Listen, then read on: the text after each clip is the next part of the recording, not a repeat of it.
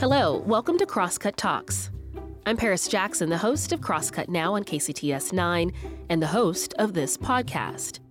For this episode, we are listening in on a conversation with Congressman Adam Smith, who serves as U.S. Representative for Washington State's 9th Congressional District.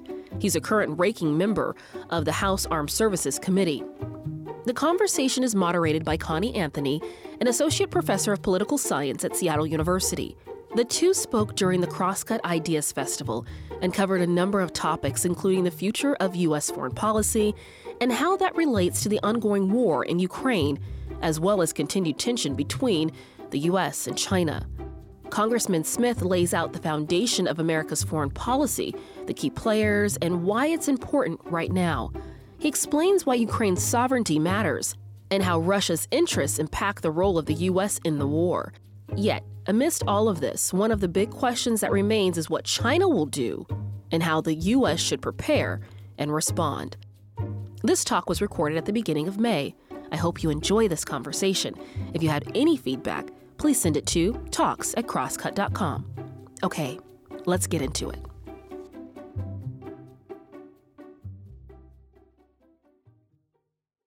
Congressman Smith, welcome and thank you so much for joining us today. It's an honor to have you.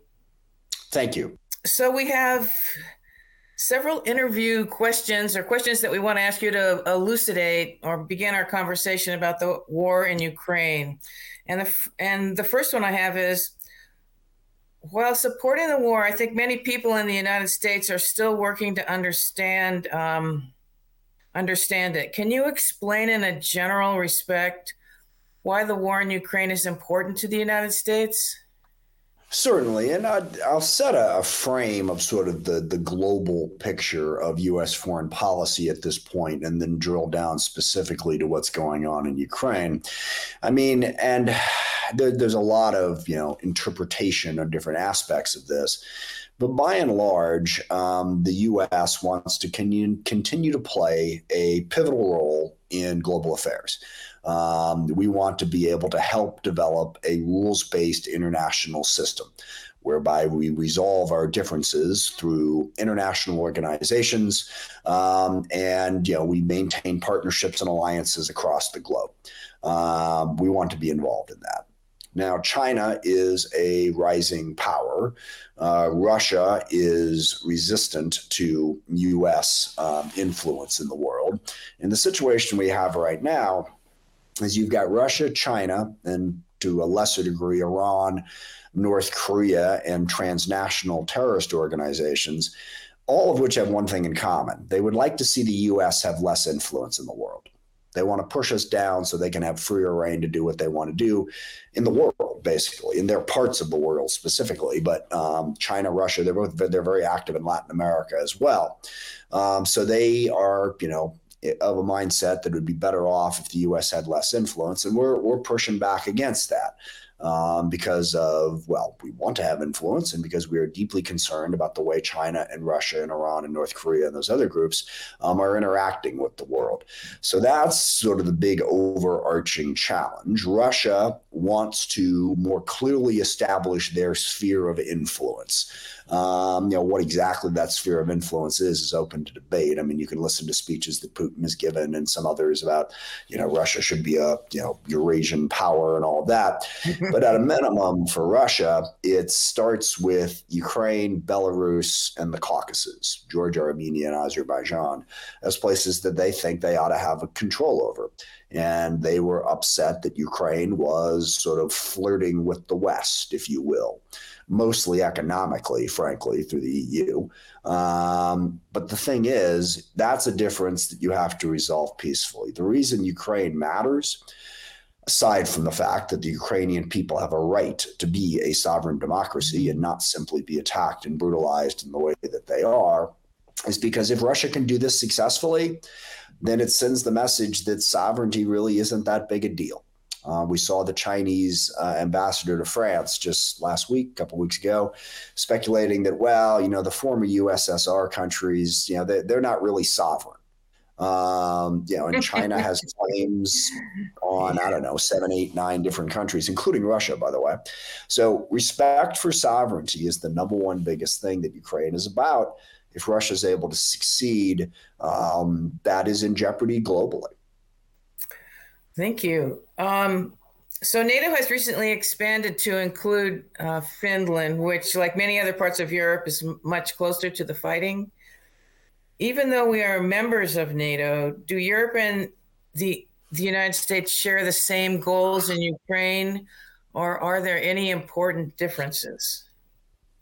Well, I think there are some there there are important potential differences. I would say um, right now you've got a coalition of 54 countries, um, NATO certainly, but there are some from outside of NATO as well, Australia, Japan, South Korea, who are helping in a variety of different ways to try to defend Ukraine. And I think you know President Biden has done a great job of framing this issue.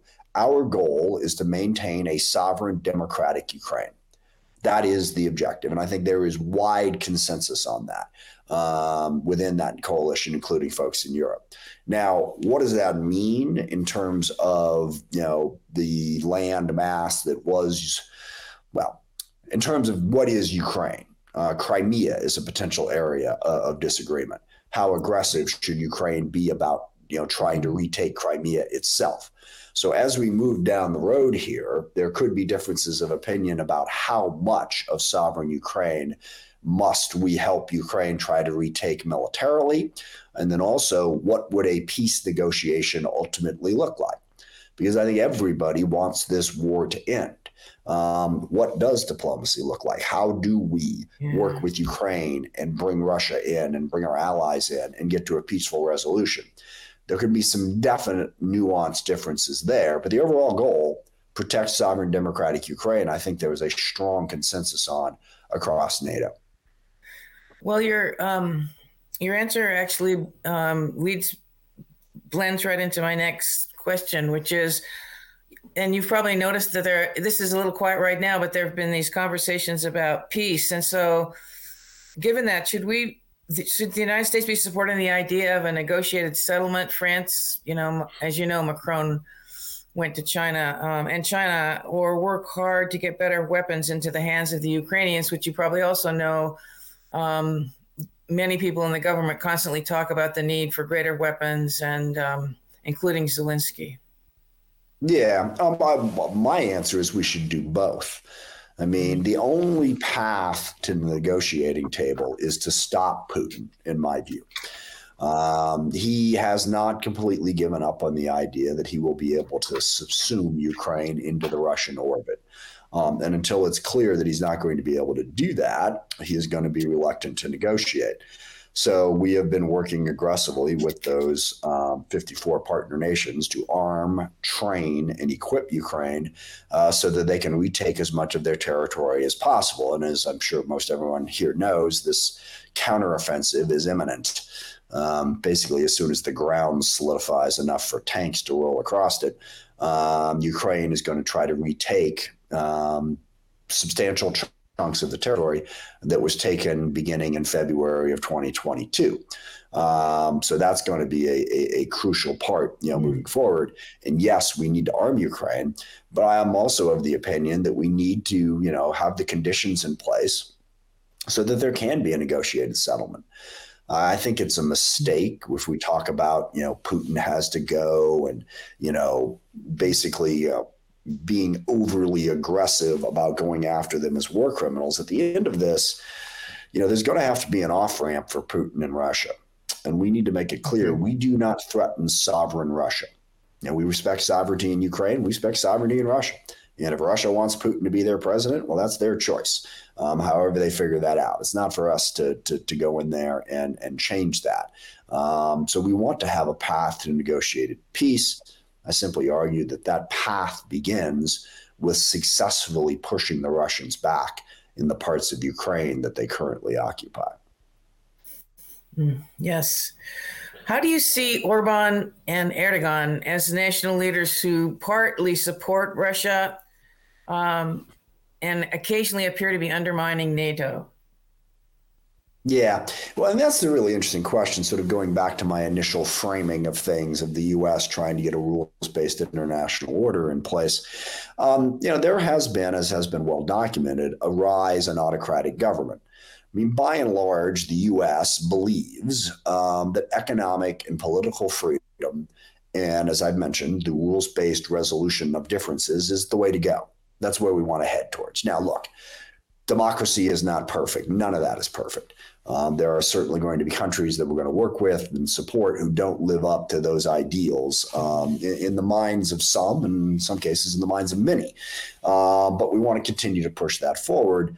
While meanwhile, we have had backsliding in Turkey and Hungary. You've had governments that have become more and more autocratic and less and less democratic in terms of freedom of the press, in terms of um, free and fair elections and a balance of power. Um, heck, you're seeing that in Israel right now. Is uh, you know, Netanyahu yeah. is uh, trying to reform the judiciary to consolidate more power in his hands. But at the same time, as you mentioned, this sort of mixes in and out. It's not like we have. It's an oversimplification to say we're team democracy and here's our team. You know, democracy is a fluid concept to some degree, um, and you know that team is going to ebb and flow depending on the issue. Now, what I think is really important that we haven't focused enough on is the number of countries who are not in China and Russia's camp, but they're also not in our camp. Mm-hmm. India, Brazil, South Africa, many countries in Africa and Latin America. Um, how do we get them to be more supportive of that economic, political freedom, rules based international order system as we go forward? I think we need to be smart about that. I don't think we can show up and say, you know, we are morally superior, so therefore you have to be with us. We have to understand what what are India's interests, um, you know, what are South Africa's interests, and how can we work with them on that. And the final point I'll make on this is, I don't envision a zero sum game with China. I don't think we have to have an inevitable conflict with China. China can absolutely be part of a rules based international order. How do we work with the rest of the world to help tug China in that direction? Because um, look, people ask me, you know, what, what's my policy towards China? I sum it up in two words: peaceful coexistence. That's where we have to get to. Now, there's a whole bunch of different policies to go into that, but this notion that somehow we're going to stand up, you know, beat our chests and you know bring down China, it's not going to happen. They're, they're a global power. We got to figure out how to coexist. Yes, um, you mentioned other other countries internationally. So, should we be giving more foreign aid to Africa, or providing more military support for governments in Asia? I know you probably have to, you know, notice this, and probably this has been debated in Congress. But you know, um, China's Belt and Road Initiative has been more or less a diplomatic success. I mean, there's the debt issue, but I'm wondering how you see given what you just said, is there some practical things we need to be doing in terms of developing countries? Absolutely. I mean, and that's that's it. Is it's a matter of we're trying to persuade people to support that vision that I that I keep describing, and we got a lot of tools in that toolbox. Um, but you got to understand well, what do the countries need? And yes, you know, military support is part of it. Um, we have the best military equipment and the best military training in the world. A lot of countries want that. They need security. Um, you know, so that's one way that we can build relationships. But also, countries need development. Um, they need help in building roads and bridges and meeting healthcare challenges, um, you know, and developing education, and a whole host of issues. And we have a lot of programs to do that. Um, but nowhere near as much money is going into that as China's putting in. Right. And you know, I always like to quote, you know, a friend of mine, uh, friend of mine represents the Cambodian government, and he says that the Cambodian prime minister is like, you know, you come to us and you say China's bad, and we shouldn't buy Huawei, and you know, their human rights record is terrible, and all of that. But the thing about China, and this is what the Cambodian guy said, was with China, it's all money, no judgment. With the U.S., it's all judgment, no money. Okay. Yeah, you can talk about how terrible China is, but they just built a bridge for us and we kind of needed that bridge. So, what do you got? And I think we have to be mindful of that. Now, China is also, as you alluded to briefly with the, the debt trap, Um, China is not necessarily terribly benevolent in their development aid. Um, they come in, yes, they create huge debt bombs for people. And by the way, one of the things that China does is they will not publicly let people know how much debt a given country owes them which makes it very, very difficult to restructure debt and help countries that are in a challenge there. They're not working with the international community on that. Um, and also, a lot of times, they bring in their own workers and they basically just suck resources out of a country. In many cases, they will simply pay off the prime minister and others. Uh, but is it really benefiting the people of Africa or the people of South America? Um, now, it is important to point out here, and one of my central messages for U.S. foreign policy is it should be humble. Okay. We should have some humility about this because what I'm describing, and you may well know this, is a lot of what the US and the West did in the developing world in the 60s and 70s and even into the 80s. We created debt traps. We extracted resources without adequately helping right. people. And we changed that over the course of the last 30 years. But when you go down to, I don't know, Brazil and say, oh, here's all the terrible stuff that China's doing, they're like, you know, that's what you guys did. Um, so I think we have to be aware of that history as we're trying to build relationships in the developing world. Thank you. Um, so we're beginning to get some questions from from the audience. So I've gotten one that I think it's hard. I mean, maybe you won't find this hard to answer, but um, it's certainly something that people are thinking a lot about. And in fact, Putin raised it, you know, pretty directly uh, it's hard to remember now. It might have even been for before the initial occupation. But what do you think the risk is for nuclear war coming off of the war in Ukraine? Um, it, it is far lower than a lot of people are worried, but I understand that that's that's not overwhelmingly reassuring. Um, you know, a low risk of something catastrophically bad is still deeply troubling. I mean, all of the evidence that we can see is that Putin is using his nuclear weapons as a bluff, trying to get the rest of the world to abandon Ukraine to his military um, through the use of the threat of nuclear weapons. Um, because look, Russia, their economy is not great. They need the rest of the world, you know, and there are a lot of China certainly is helping them economically, but India and others if Russia were to use a nuclear weapon, they would become a pariah state in the blink of an eye. And Russia can't survive that. You know, they, they can't survive without some economic support um, and certainly, um, you know, trade with China, with it, with China and India alone, uh, but elsewhere as well. So I think you know the the benefits are small of Putin using nuclear weapons, and the the you know costs are enormously high. Um, so I think it's unlikely he's going to do that, but he's absolutely going to threaten it mm-hmm. as a way to try to reduce support for Ukraine. Um, and look, Russia, they're, they're really good at propaganda. I mean, they spread every story they can possibly spread to try to undermine support for Ukraine.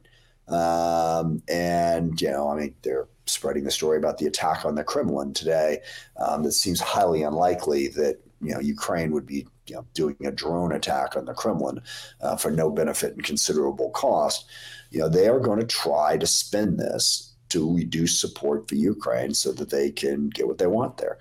Um, and so, yeah, the threat of nuclear, uh, of the use of nuclear weapons is something that Putin is always going to have, but highly unlikely that he's going to do it.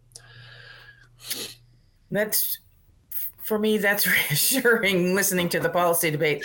But we've actually got one of the audience questions is um, I wonder if you could just elaborate a little bit on today's report that there's been a bombing attempt in the Kremlin. Um, do you think that's an internal political group, or I know that you they're accusing Ukraine of having done this. Um, I saw a media discussion that said that this was a bit of a spin on Russia's part in terms of its future attacks on the Ukraine. I'm wondering how you see it. Yeah, at this point, I don't know. I mean, it's yeah. just it's just come across. I haven't had the chance to get you know sort of the high level briefs, but I would I would guess that look, things are not going well for Russia in Ukraine. Um, their casualties are off the charts. They haven't, you know, for all of the people that they threw into Bakhmut, they still haven't been able to take that tiny little militarily unimportant village in East Ukraine. Um, and, you know, Putin had to call up and draft a lot of people. Um, it's escalated tension. He needs something to get the Russian people to stay behind his war in Ukraine. So, you know, the burning of the Reichstag, if you will, um, you know, yeah. something that shows, ah, they're threatening us so that that can motivate them. That would be my strong suspicion. Um, because again, it just makes no sense. The, why would they do a drone attack on the Kremlin? I mean, how is that going to advance Ukrainian interests? It's only going to motivate the Russians more and not do anything militarily to help Ukraine. So it'd be highly unlikely if it played out, but we'll, you know, I'll, I'll get the information. We'll see what happens.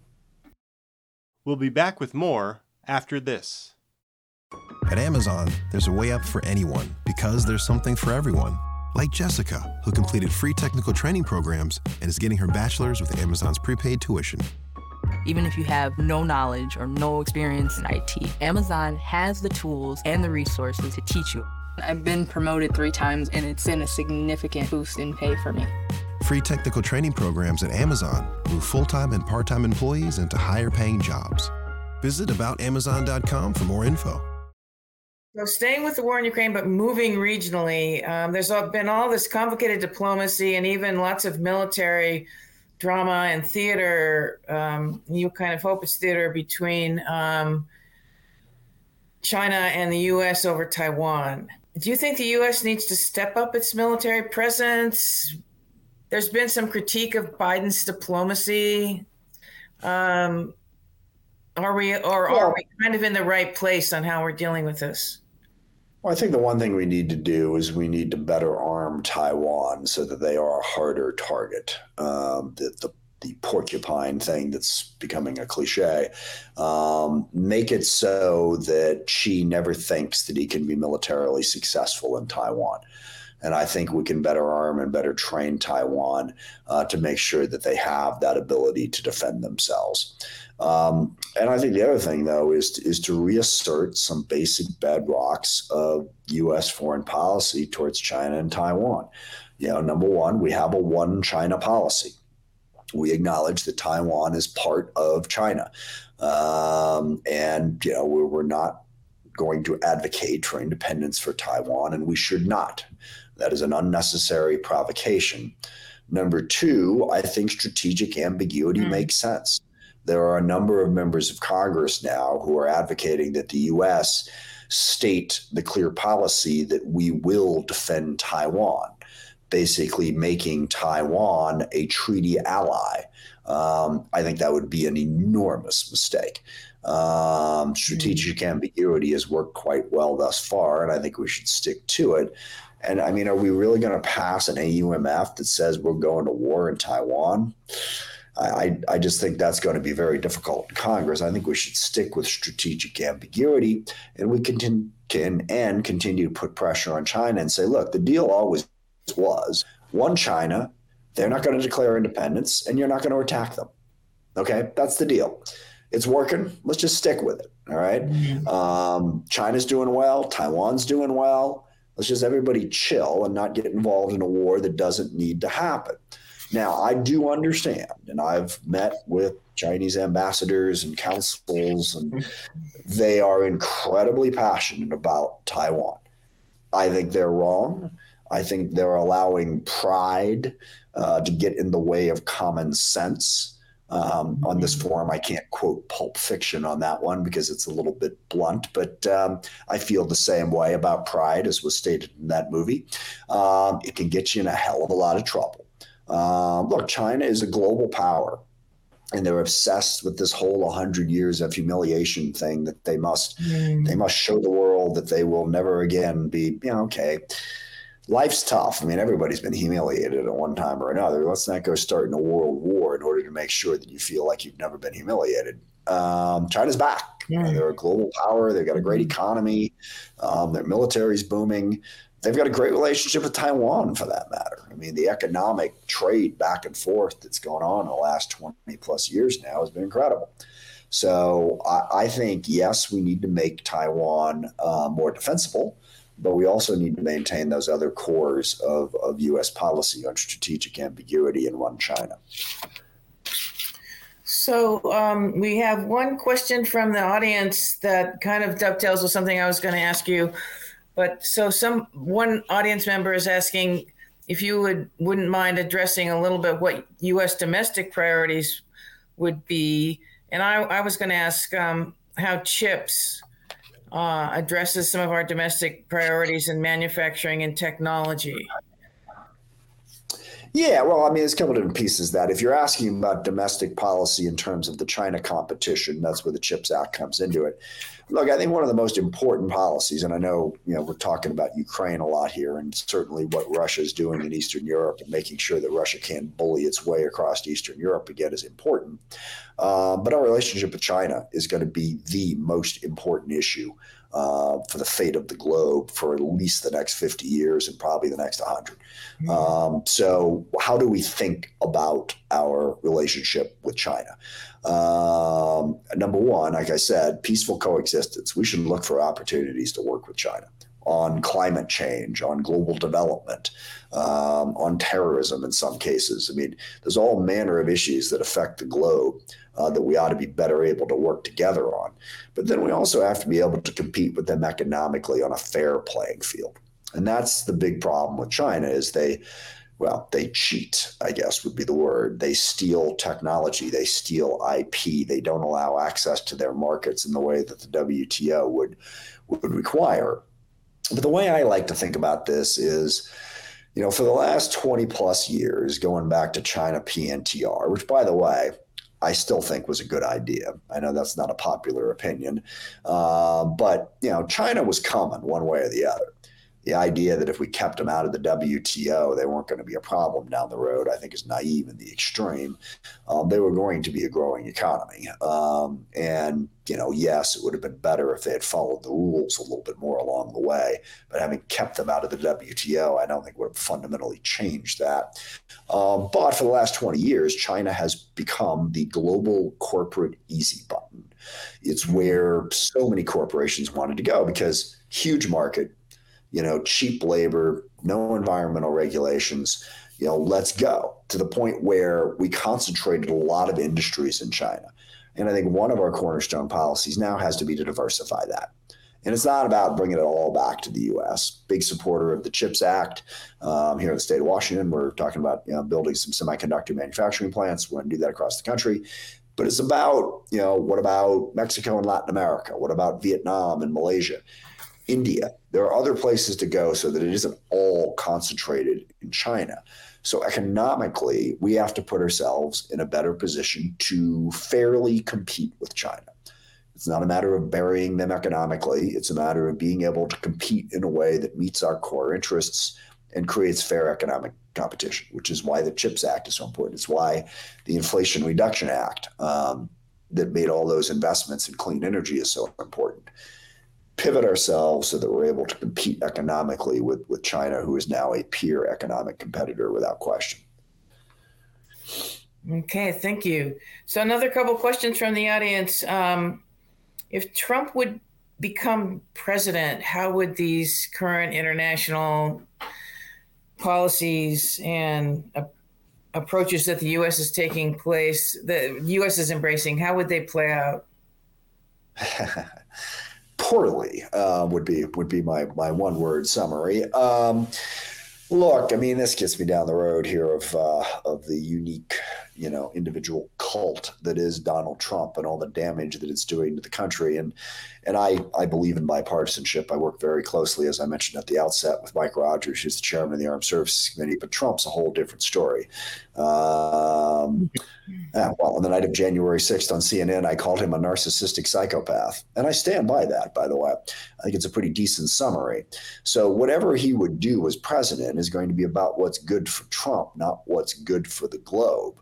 And if a huge part of our argument is that we need to move away from autocracy, electing an autocrat president isn't going to help us make that case. Um, right off the bat, it's pretty clear, and he said this publicly um, he would let Russia do whatever Russia wanted to do in Eastern Europe. Um, he had wanted to pull us out of NATO. He doesn't believe in international alliances, international alliances that are the core of our ability to meet our national security interests. And the other thing I'm worried about is the one foreign policy that he seemed to seize onto was to bash on China. He loves bashing on China. Um, could he, you know, stumble into a conflict with China as a result of that? But more than anything, um, Trump does not believe in government as a functioning entity.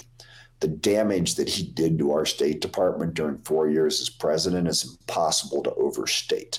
Um, you know, our diplomatic skills atrophied horribly. Um, so I just worry about our ability to have an effective president presence in the world um, if President Trump is running the government.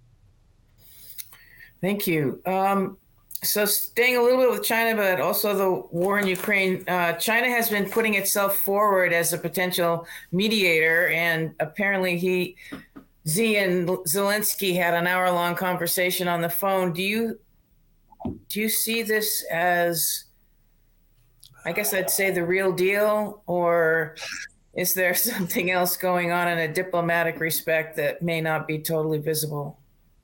Yeah, it's not the real deal. It's China's in a bit of a bind here um, because, as I mentioned at the outset, the one big thing they have in common with Russia is they want to see the U.S. fail.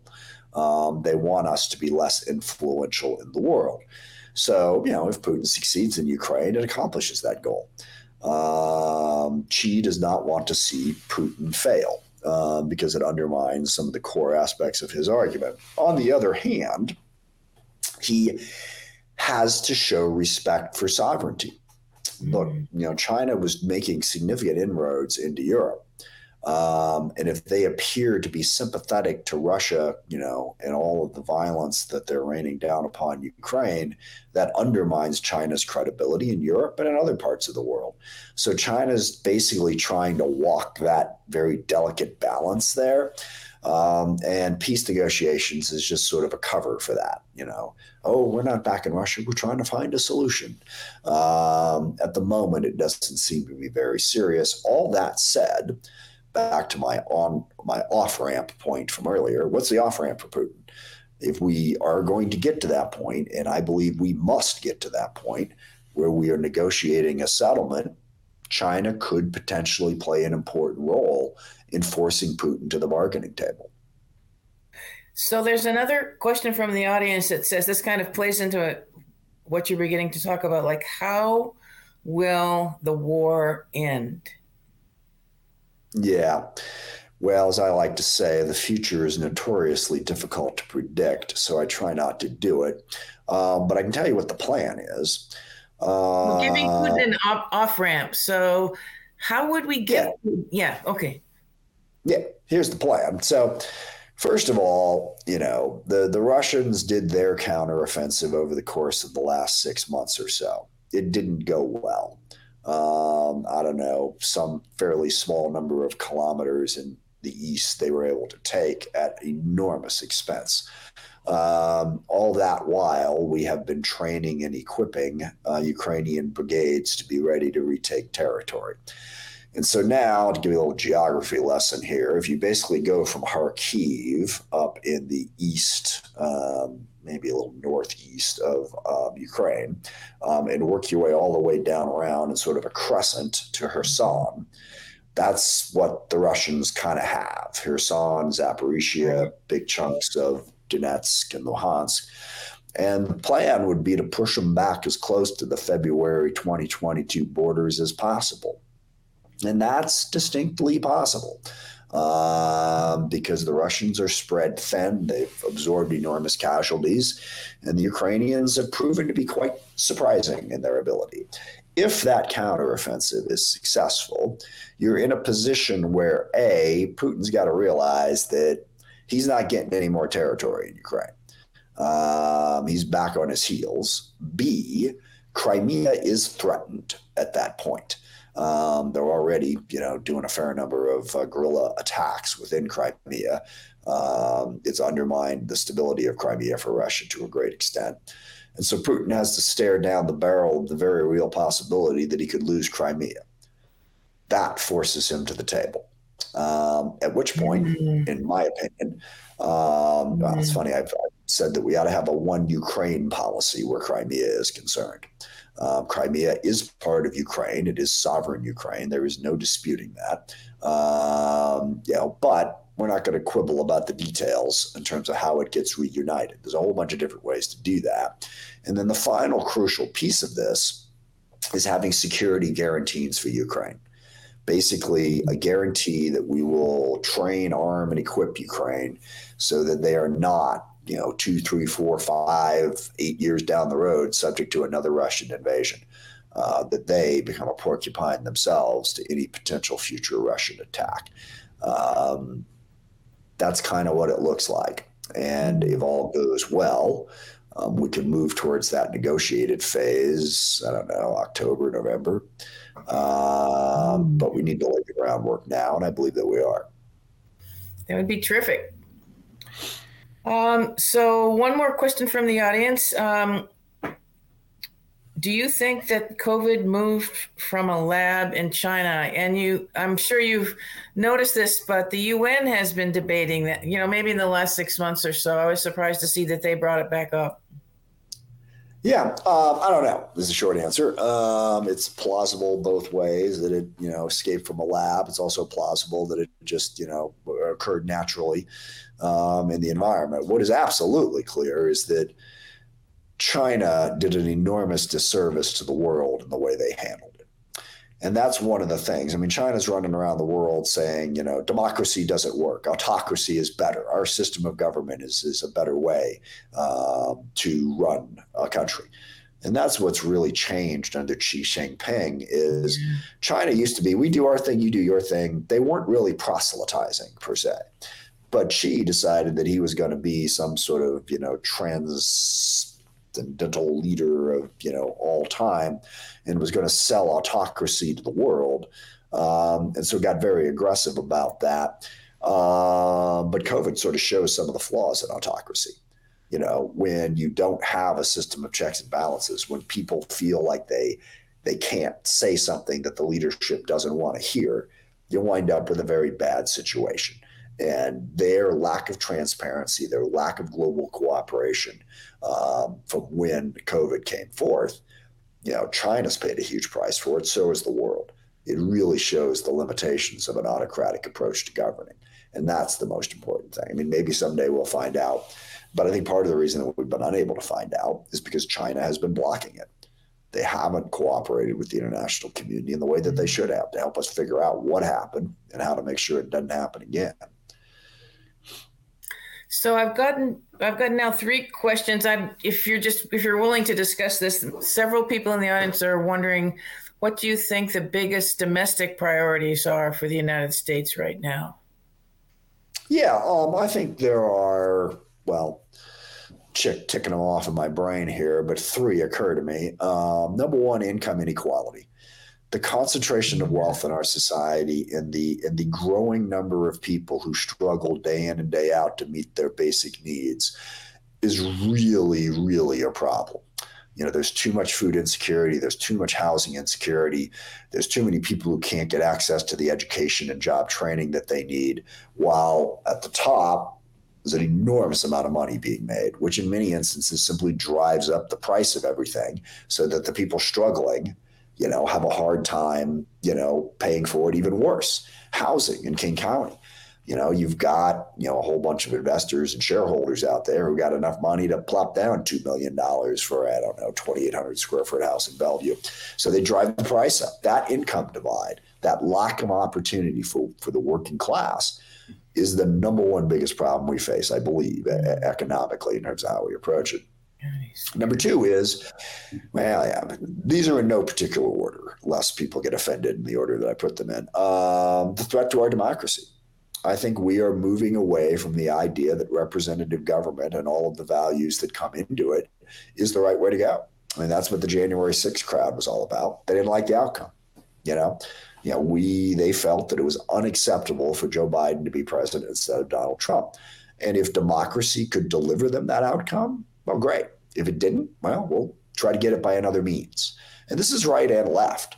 you know, both sides seem mm-hmm. less willing to accept the outcome of a robust debate and more focused on silencing everybody who disagrees with them to make sure they get their way. I think that is threatening our ability to address a whole bunch of issues. Then the third thing I would say is global warming, is the fact that our current energy policy primarily, uh, but other policies as well, are jeopardizing the long term health of the globe. Um, and it's the only one we've got. Um, journeys to Mars notwithstanding. Um, so I'd say those are the three biggest issues income inequality, the erosion of democratic principles, and global warming. Thank you. So, um, this is largely a reflection of my own, um, to a certain extent, to my own friends and colleagues and students. And when I um, to or teach on questions of international affairs, uh, one of the things I'm aware of is that really domestic, um, you know, and you've mentioned January 6th a couple times, domestic issues around um, race, economic inequality, um, right now, the the laws that are being proposed on certain groups within society to limit rights um, are really on people's minds, and I'm wondering because I weigh this myself quite a bit, whether you think the national security interests that the war in Ukraine raise, um, and as you were mentioning, the larger concerns with China, if these national security interests um, are more important than the domestic interest because my sense is that people in the larger society don't find that to be the case. Yeah, um, they're not more important, but they are important. And it's not like if we weren't engaged in Ukraine in the way that we are, everything would be fine domestically. You know, the challenges that we face domestically are really complicated. And I've seen a lot of people oversimplify gosh, if we didn't send, you know, $70 billion to Ukraine, everything would be fine. That's utter nonsense. Okay. And I'll tell you why. I mean, in the last three years, Congress passed $7 trillion in additional domestic spending. Um, the CARES Act, the American Rescue Plan, the CHIPS Act, the infrastructure bill, over and above the normal amount of money that we spend. So, you know, it, it, it's not the case that if we didn't care about what was going on in the globe, everything would be fine here locally. And I do believe that if China and Russia are able to continue to consolidate power, that we will have a more chaotic, unstable globe. They, you know, and I alluded to this a couple yeah. times earlier, but so, you know, the US doesn't have a perfect record when it comes to human rights or democracy. We don't. But here's the thing we debate the issue. Okay. People will say, well, you know, what are we doing in Ethiopia? Are we upholding human rights? China and Russia, they don't debate that issue. There's nobody saying, right. okay, we shouldn't do this because it violates human rights or it's not democratic or whatever. Okay. It's game over if we're not out there at least trying to say that there ought to be a debate over these issues. And that impacts us domestically as well as internationally. So I think we have to be able to both deal with the globe and deal with our domestic concerns. Thank you very much. Congressman Smith, I think we've run out of time, so I want to thank the audience today for coming and again to our distinguished guest and um, our, depending on what district you're in, House Representative. And um, thank you for your time. And to the audience, thank you for coming and, and also thanks for the questions from the audience. Thank you very much. I really appreciate the opportunity to have this discussion. Thank you. Thank you.